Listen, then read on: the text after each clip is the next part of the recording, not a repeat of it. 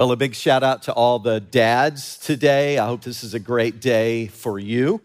And Grace Fellowship has so many amazing, godly men who are fathers. And uh, you love God, you love your uh, wives, you love your children, and you're seeking to represent Him well. Boy, I honor you and give a shout out to you today. You are a rare breed, let me tell you and may your tribe increase. Well, we're in a series called, yeah, good. Dads ought to be honored, and I, I really believe that. We're in a series called Vital Signs where we're looking at some of those characteristics of a healthy follower of Jesus Christ. But before we dive into the nuts and bolts of today's uh, topic, I want to go down one little side road for a moment. I think this is so vital because before you can be a healthy follower of Jesus, you just need to be a follower of Jesus. Amen? I mean, you gotta be in the family, you gotta be a follower. And the reason I mention this up front, and I just want to do this as sensitively as I can, it, it's simply as sort of a kind of a personal check. And I would ask you to kind of examine your own soul, your own heart. I think there's a lot of confusion around this topic. I, I don't know the sense that you get, but as I talk to so many people, I get the sense that the, the popular notion out there is that being a Christian, being in a relationship with God is really about just kind of doing some nice things, some good things like attending church every now and then, doing a few good deeds, uh, so that you can be a good person and be acceptable to God. Well, that is not at all what Christianity is about. In fact, the Apostle Paul gave a challenge to people like that. He challenged people who were kind of showing up for worship and going through the motions of religion. And he said in Second Corinthians, chapter 13, he said, Examine yourselves to see whether you're in the faith. Wow, why would he say such a thing? We see the Bible teaches that before we come to Christ, we don't, we're not really alive spiritually. Paul teaches in Ephesians 2, verse 1, he says, As for you, you were dead in your transgressions and sins. And then later, he says, just a few statements later, and this that statement he just made is true of all people, not just people who commit crimes, not just really, really awful, bad. It's true of everyone. It's true of me, it's true of you. Before we come to faith and to a relationship with Christ. And then he says later that God made us alive with Christ even when we were dead in transgressions. So, so let me just put it to you like this Christianity is not about bad people becoming good. It's not what it's about. It's about dead people being made alive. That's really what it's about. And so that's why he, he says, he gives a challenge examine yourselves to see whether you're in the faith. You see, this is why I'm starting here today. This is why this is so important. When you're spiritually dead, these things we're talking about in this series are just going to sound like more religious burdens to you, honestly. Oh no, more hoops I got to jump through. Just more of a burden to bear. And you're not probably even going to be that interested in them. Paul says in 1 Corinthians chapter 2, the, the person without the Spirit does not accept the things that come from the Spirit of God, for they are foolishness to him and cannot understand them because they are spiritually discerned. If we don't have the Holy Spirit living in us, we just don't have spiritual life. But when we repent of sin and trust in Christ to save us, here's the good news the Holy Spirit comes to live inside of us, and then we desire to please God.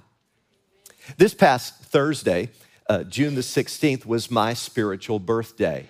And I kind of recognize that every year. Thank you. Yes. By God's grace, I am alive in Christ. And hey, 48 years as a Christian, 48 years. I'm pretty stoked about that myself, and I journaled all about that and just thank God in my journal. But here's what I want you to get. When I really came to Christ as a 13 year old, 48 years ago, it's like somebody flipped a switch on. Before that, you couldn't get me in the Bible. After that, you couldn't keep me out of the Bible. Before that, I just wanted to please myself. I didn't really, I just wanted to kind of have whatever pleasure or good I could. After that, my overwhelming desire was to please God. That was the number one thing. So I wanted to get in his word. I wanted to know what he had to say. So I'm saying this with as much sensitivity and kindness as I can today.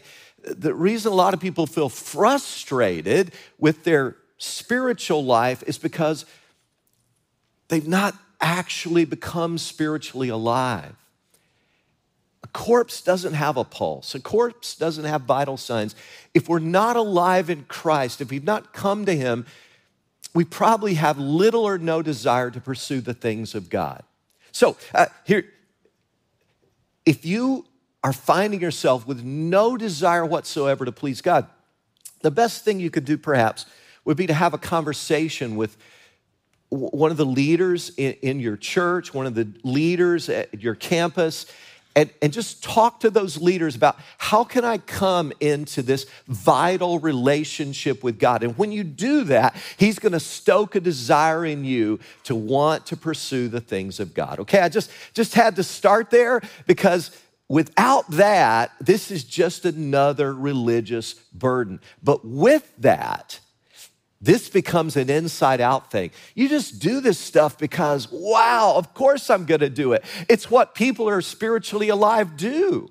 They wanna seek God, they wanna please God. That's the overwhelming passion in the heart of every real disciple of Jesus a passion to please God.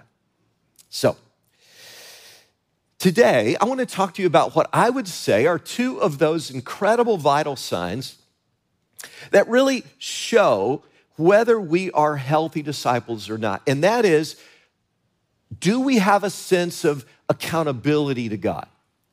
And, and in that, I want to talk about two of those factors that I believe more than anything else, perhaps as far as practical things, show whether we really are pursuing God and seeking to please Him. And that is what we do with our time and, and what we do with our money. I've said this to you for years. Show me your calendar and show me your checkbook, and I'll tell you pretty much where your priorities are in life. Now, again, if you're not in Christ, forget everything I say today. Please yourself. Don't worry about pleasing God. Do your own thing. But if Christ is truly the Lord of your life, the Holy Spirit in you is going to be stoking a passion to want to please God. So, the question we ask today is Do I have a growing desire to please God in the way I steward my time and my money? And the healthiest Christians I know, I could just point to dozens of you in this church that this is true of. They know that everything they have is a gift from Almighty God, and they're responsible for how they steward that. And so I pray that in this message, God will stoke a greater desire in all of us to be better stewards and more accountable. So the first declaration is this time is a gift from God, and we're accountable for how we use time. If we want to be like Jesus, then we're going to treat time like a spiritual discipline. We're, we're going to realize that it's limited. Have you ever thought about this? Jesus only lived on the planet about 33 years. That's a short life by our standards. And yet, at the end of that short life, Jesus could make this statement as recorded in John 17, verse 4, talking to his, praying to his Father, I have brought you glory on earth by completing the work you gave me to do. Hey, when your time is done on planet Earth, wouldn't you like to be able to say that? What a cool epitaph, huh? I've brought you, Father, glory on earth by completing the work you gave me to do. But if we're going to accomplish that, if we're going to be able to say that to any meaningful degree, we, we've got to treat time like a spiritual discipline. Jesus made the most of every opportunity, and we need to do the same. You see, the thing that makes time so valuable is that it's so limited. If diamonds were as plentiful as the grains of sand on the seashore, diamonds would be virtually worthless, wouldn't they? The thing that makes diamonds valuable is that they're so rare, they're limited, and time is limited. And that's what makes it so precious because there's this, there's this limit, there's this limited supply of time. James writes in James chapter 4, verse 14, he says, Why? You don't even know what's going to happen tomorrow. What is your life? You're a mist that appears for a little while and then vanishes. And one of the persistent claims of Scripture, brothers and sisters, is that this world that we live in is passing away. You get the sense that it's moving fast and it's going to be no more like it is. Look at a few of these verses that teach that. First John chapter 2, for instance. The world and its desires pass away. Or look at this one from First Corinthians. What I mean, brothers and sisters, is that the time is short.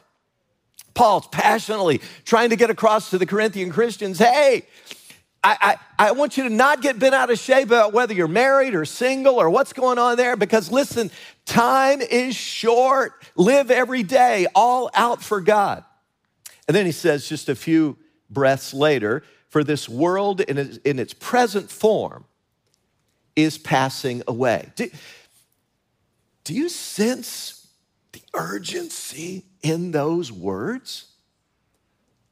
We have all these sayings in our culture buying time, living on borrowed time, making up for lost time, restoring wasted time, saving time. But in a sense, these are all just foolish statements because time is slipping through the hourglass and it is slipping away from us. I mean, do you, do you know when that time is?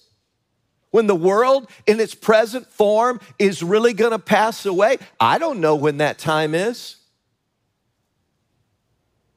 As always, many are predicting that right now they're looking at all that's going on around the world wars, rumors of wars. They're looking at pestilence and pandemics and famines and economic turmoil and political intrigue. They're looking at all this stuff. They're going, we are living in the last of the last of the last days, brothers and sisters, right now spoken of in Scripture. Is that true? I don't know.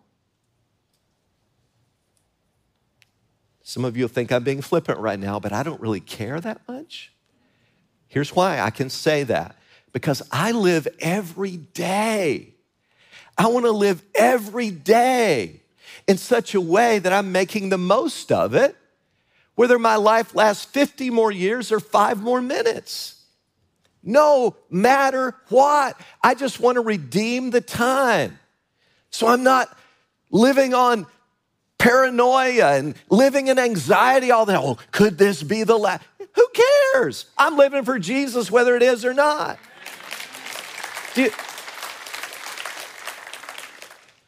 Just me. I, I hope you're running on that same octane. That's the way he wants us to live. I love Proverbs 27 1. It says, Do not boast about tomorrow, for you do not know what a day may bring forth. I just want every day to count.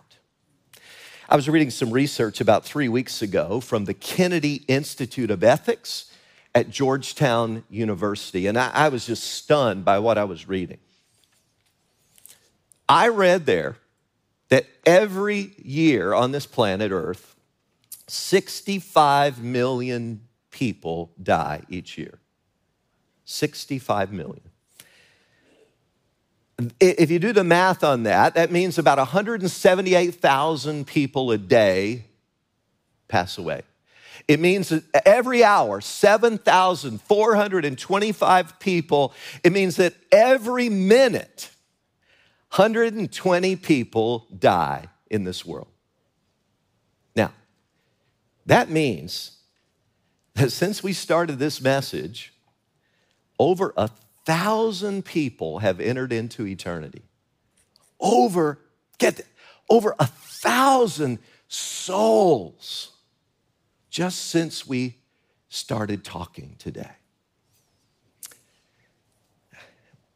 I'm kind of old school with the way I get information. Most people get information these days through podcasts, and I do some listening to podcasts. Or they get it from uh, the news, some audio book or something. I'm still kind of old school with the way I take in information. I read mostly, and I do a lot of reading. I picked up a book recently. I love the title How Not to Die. Is that, isn't that a cool title? How Not to Die. Man, that's a brilliant title. It's by Dr. Michael Greger. And it's a fascinating book about preventing and even reversing diseases and prolonging your life. And I just find that fascinating. But you know what? The truth is, no matter how long we live or expect to live, the statement of the psalmist is just forever true. When he said in Psalm 31, my times are in your hands. Now, here's why all of this is so sobering to me. Because once time is lost, it can never be regained. And this is why I hope that God the Holy Spirit will drive this supernaturally home to your heart today as He has to mine. Man, I've just been reveling in this and thinking about this and journaling about this and meditating on this all week long and praying that God would do an amazing thing in our lives. See, here's the deal if your health goes to pot, you can change some things and you may regain your health. Or if in this economy, if your new business startup goes belly up, if it goes bankrupt, hey, it doesn't mean your business life is over forever. Many have declared bankruptcy and gone on to be successful in business later. You can kind of come back in business, as it were. And in a marriage, if a marriage was once healthy, but as often can happen, if you go through a season of distance and devastation and doubt in your marriage, it doesn't mean it's all over if you humble yourself and acknowledge your faults and seek forgiveness, and if you're both willing to work together, you can often regain the health of your marriage. Praise be to God. But listen today once time is gone, you can never get it back. And that's why, to me, this topic is so sobering. You say, Well, Pastor Rex, you're just a bundle of joy today. Oh, I know. It is a sobering topic, isn't it? But that's why we need to discipline ourselves for the purpose of godliness when it comes to our time. And I just, I seek, I, I, I seek to live life every day with that realization. You see, Jesus' words just, oh, they pierce me. When he said in John 9, he said, As long as it is day, we must do the work of him who sent me. And then these words are haunting night is coming. Night is coming when no one can work. Now, we cannot slow the approach of night, but we must be the best stewards we can be of every minute, every hour, every day that God gives us. I love a poem I memorized years ago. I have only just a minute, just 60 seconds in it. Forced upon me, can't refuse it. Didn't seek it, didn't choose it. I must suffer if I lose it, give account if I abuse it. Just a tiny little minute. But eternity is in it. Now, some of you are thinking, well, Pastor Rex, Pastor Rex, I've wasted so much time in my life. Oh, I hear you, man. We could all get in that misery pool, couldn't we? I've wasted so much time. Some of you would say, Pastor, you don't know the half of it. I've wasted years of my life. Can I, can I just encourage you today? I'm an encourager. I would, I would encourage you to cop the attitude of the Apostle Paul. Don't wallow in that misery pool of regrets, oh, all the wasted time. No, no. Forgetting what's behind, pressing forward, pressing on to what's ahead. That's the attitude that I would encourage you to take and make the most of the rest of your life. Hey, question How much time do you think you have on this planet? You say, dude, nobody knows that. Oh, I know nobody knows, but what would you estimate? Hey, over probably now a couple thousand people have passed away since we started this message. What about you? How much time? Did you say you got 10 more years? Things go well? 20, 30? How much time? For the sake of the kingdom, ask yourself hey, if I'm gonna make the most of every moment, what needs to shift in my life? What needs to go? What needs to stay? What needs to increase? These are the kind of questions that, that I, I try to ask at the end of every year just before the new year starts, I try to ask myself those questions and, and just make some needed changes in my life. Because here's the deal time is a precious gift. And healthy Christians get that. And so they don't fritter their time away on trivia too much. Well, it doesn't mean they don't rest. That's an important way of making the most of your time. You need the proper rest. It doesn't mean you don't have any leisure. That's another important part of stewarding your life wisely, but you don't just waste time. You realize every day is a gift from God and you want to make the most of it because you realize, as Romans 14 says so starkly, so then each of us will give an account of himself to God. Bible doesn't pull any punches, does it? We're just, we're just going to give an account of how we stewarded our one and only life. So whether your life lasts five more years or, or, or 50 more years or five more minutes, live with that reality in mind so that you're making the most of this one and only life. But there, I want to turn a corner now and talk about that second aspect. I told you if you show me your checkbook and your calendar, I'll, I'll tell you pretty much what your priorities are in life. So let's, let's make this declaration. Financial blessings are a gift from God, and we're accountable for how we use them. How, how we use money for ourselves, for the kingdom, for others is one of those, I would say, huge vital signs that reveals our spiritual health. And, and healthy Christians, healthy disciples of Jesus know that. They get that because they've read their Bible. And they know that this is a topic that is incredibly frequent in Scripture. It just shows up over and over again. And they know that it's going to reveal a lot about the health of their soul. It shows our priorities, our values, what we truly treasure in this world. Now, I've tried to study healthy disciples for years now, and and I notice when it comes to this area, here, here's the starting point for every really mature and healthy disciple that I'm aware of. Now, there may be others where this is not their starting point, but everyone I know, this is where it starts right here. They acknowledge that everything I call mine, I'm really just managing for God. It's not really mine.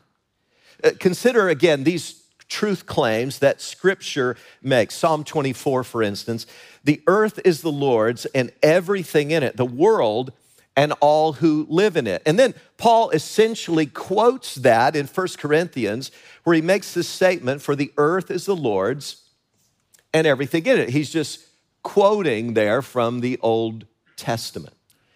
And then this next statement says, The whole earth is mine. God is speaking there to Moses and giving a message to his old covenant people. I want you all to know it all belongs to me. The whole earth, it's mine. And then the book of Job, we read in chapter 41, God is speaking that. This is after Job and Eliphaz, Bildad, Zophar, and Elihu, and all these guys have been pouring out their thoughts. God comes in, he says, Who has a claim against me that I must pay?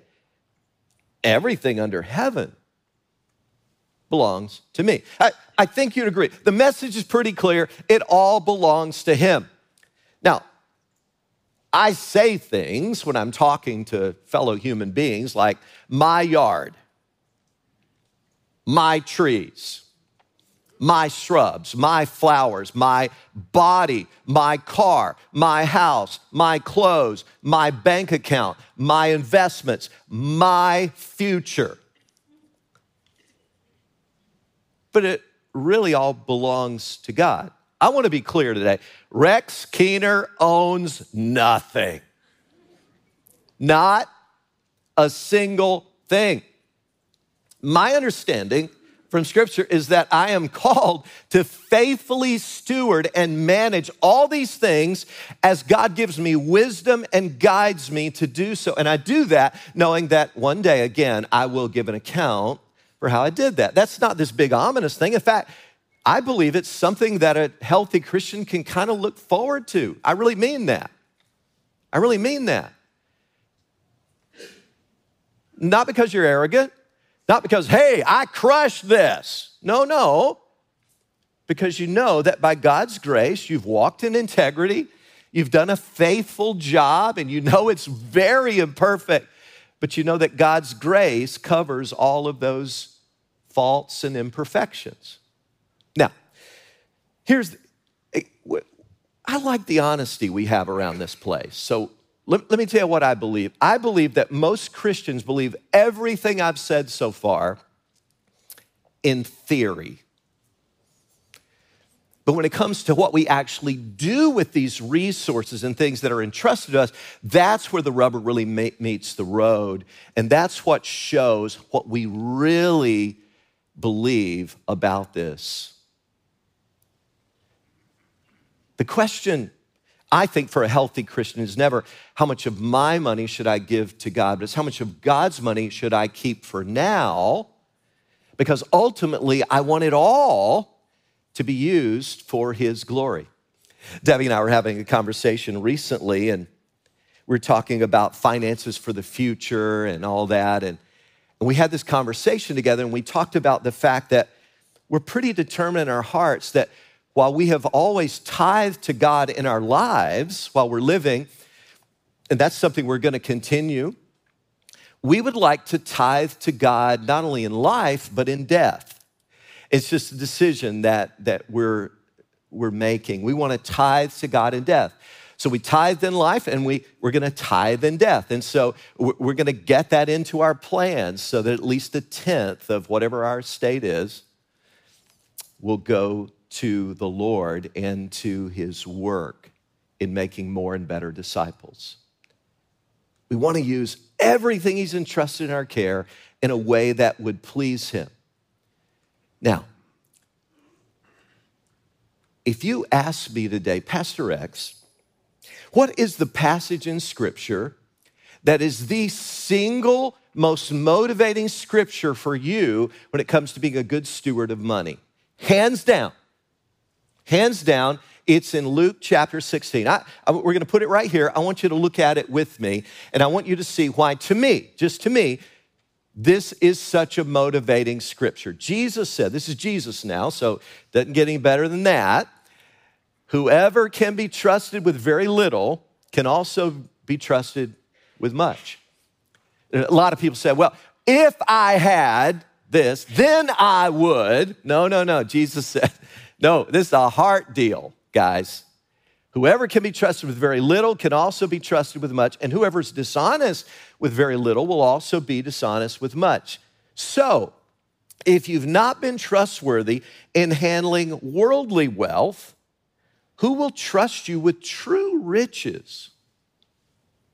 True riches. So, worldly wealth is not true riches. There's something that Jesus said is true riches. Okay?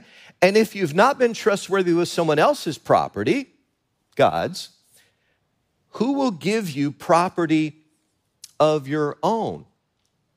Jesus is teaching here that how we handle worldly wealth, his words, not mine, is a clear indication of whether or not he will trust us with, get it, true riches. Again, his words, not mine. That's a staggering teaching. According to Jesus, the Father is looking at how we handle our finances as a test for whether He will deem us trustworthy with the deeper matters of the soul and deeper matters of the kingdom. That really motivates me.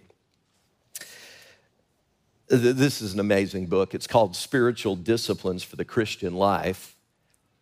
And uh, it's written by Donald Whitney. It's used in seminaries all across the country, training pastors, spiritual leaders, godly men and women for the ministry. And Donald Whitley, uh, Whitney shares this insight. He says, Suppose the owner of a lumber company privately decides on a certain employee to take over the business someday. Of course, the owner wants to determine if this employee can handle the business properly. So he gives him a part of the company to manage. This is probably what all of you would do if you were in that situation. The ordering and inspecting of new lumber to see if he can make it profitable. He watches very closely how the employee runs that department for several months, not primarily to protect the company's bottom line, but in order to determine his trustworthiness and abilities. If he doesn't prove trustworthy with this part of the lumber company, the owner certainly won't hand over the entire enterprise. But if he proves faithful with it, the owner will entrust him with the true riches of the company ownership. And then Whitney concludes how you manage the financial quote department of your life is one of the best ways of evaluating your relationship with Christ and your spiritual trustworthiness. If you love Jesus, he writes, and the work of his kingdom more than anyone or anything, your finances will reflect that. That's why your financial records tell more about you than almost anything else. And I, I believe Whitney is right. No, giving is not an 11th commandment. This is motivated by love, and how we steward the resources God's entrusted are a clear reflection of our love for God. But here's the deal the, the motive of our giving is important. Let's suppose that for Valentine's Day, I give Debbie a dozen gorgeous red roses and I present them to her, and she is delighted and she says, Oh, that's so sweet. Thank you so much. And let's suppose I say, Well, it's Valentine's Day, and my duty as your husband is to give some token of love. So there you are. I've fulfilled my duty.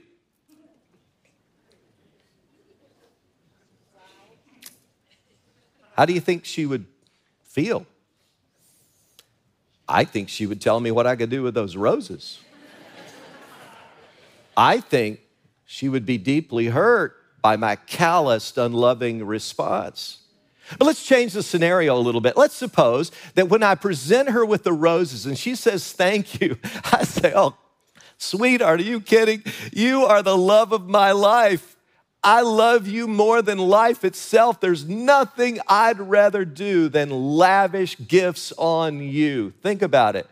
Same money, same event, same gift. One gift's motivated by duty, the other by love. Motives, motives are super important. God wants us to give out of an extravagant heart of gratitude. And when you think about it, when you consider that He's given you and me the greatest gift possible, the forgiveness of sins through the death of Christ on the cross, and that He continues to lavish us with strength for the, day and bright hope for tomorrow, blessings all mine with 10,000 beside, it should be pretty easy really, to give with a cheerful and, and grateful heart. So, as we wrap up today, I'm reminded of something from my past. The music of Jim Croce, some of you will recognize that name, really marked my childhood. His songs were popular uh, at the time. And one of his songs, the most, one of the most popular, is called Time in a Bottle. It's still played a lot today on the radio. It's a love song about how he wished he could save time in a bottle so he could spend it later with the one he loved. And that song became number one in America. But here's the eerie thing. By the time that song, Time in a Bottle, hit number one on the billboard, Jim Croce was already dead. The time in his hourglass had run out. There's only so much sand in everyone's hourglass, and when it's gone, we'll give an account for the time represented by every grain of sand in the hourglass. That doesn't make life morbid. No. It infuses every moment with meaning. So, as we apply this today, I would ask you once again what needs to shift? What is the Holy Spirit saying to you right now? What is He prodding? What is He pointing to? Because healthy disciples want to use every day for the glory of God.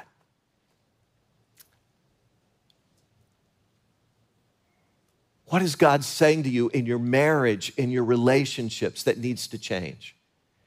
In the way you use time, in the way you handle resources, what needs to shift there? Father, we truly look to you that your spirit would guide us in these days when the world seems to be crazy and spitting out of control, and yet you've called us to be a sane, faithful presence in the middle of all the chaos. May our lives reflect your glory, and may we show this increasing sense of accountability to a loving, gracious, generous Heavenly Father who's provided us with everything we need for life and godliness and so many things for us to enjoy. Thank you, Lord, that we can use every day and we can complete the work you gave us to do keep reminding us night is coming. Night is coming when no one can work. In Jesus' name, amen.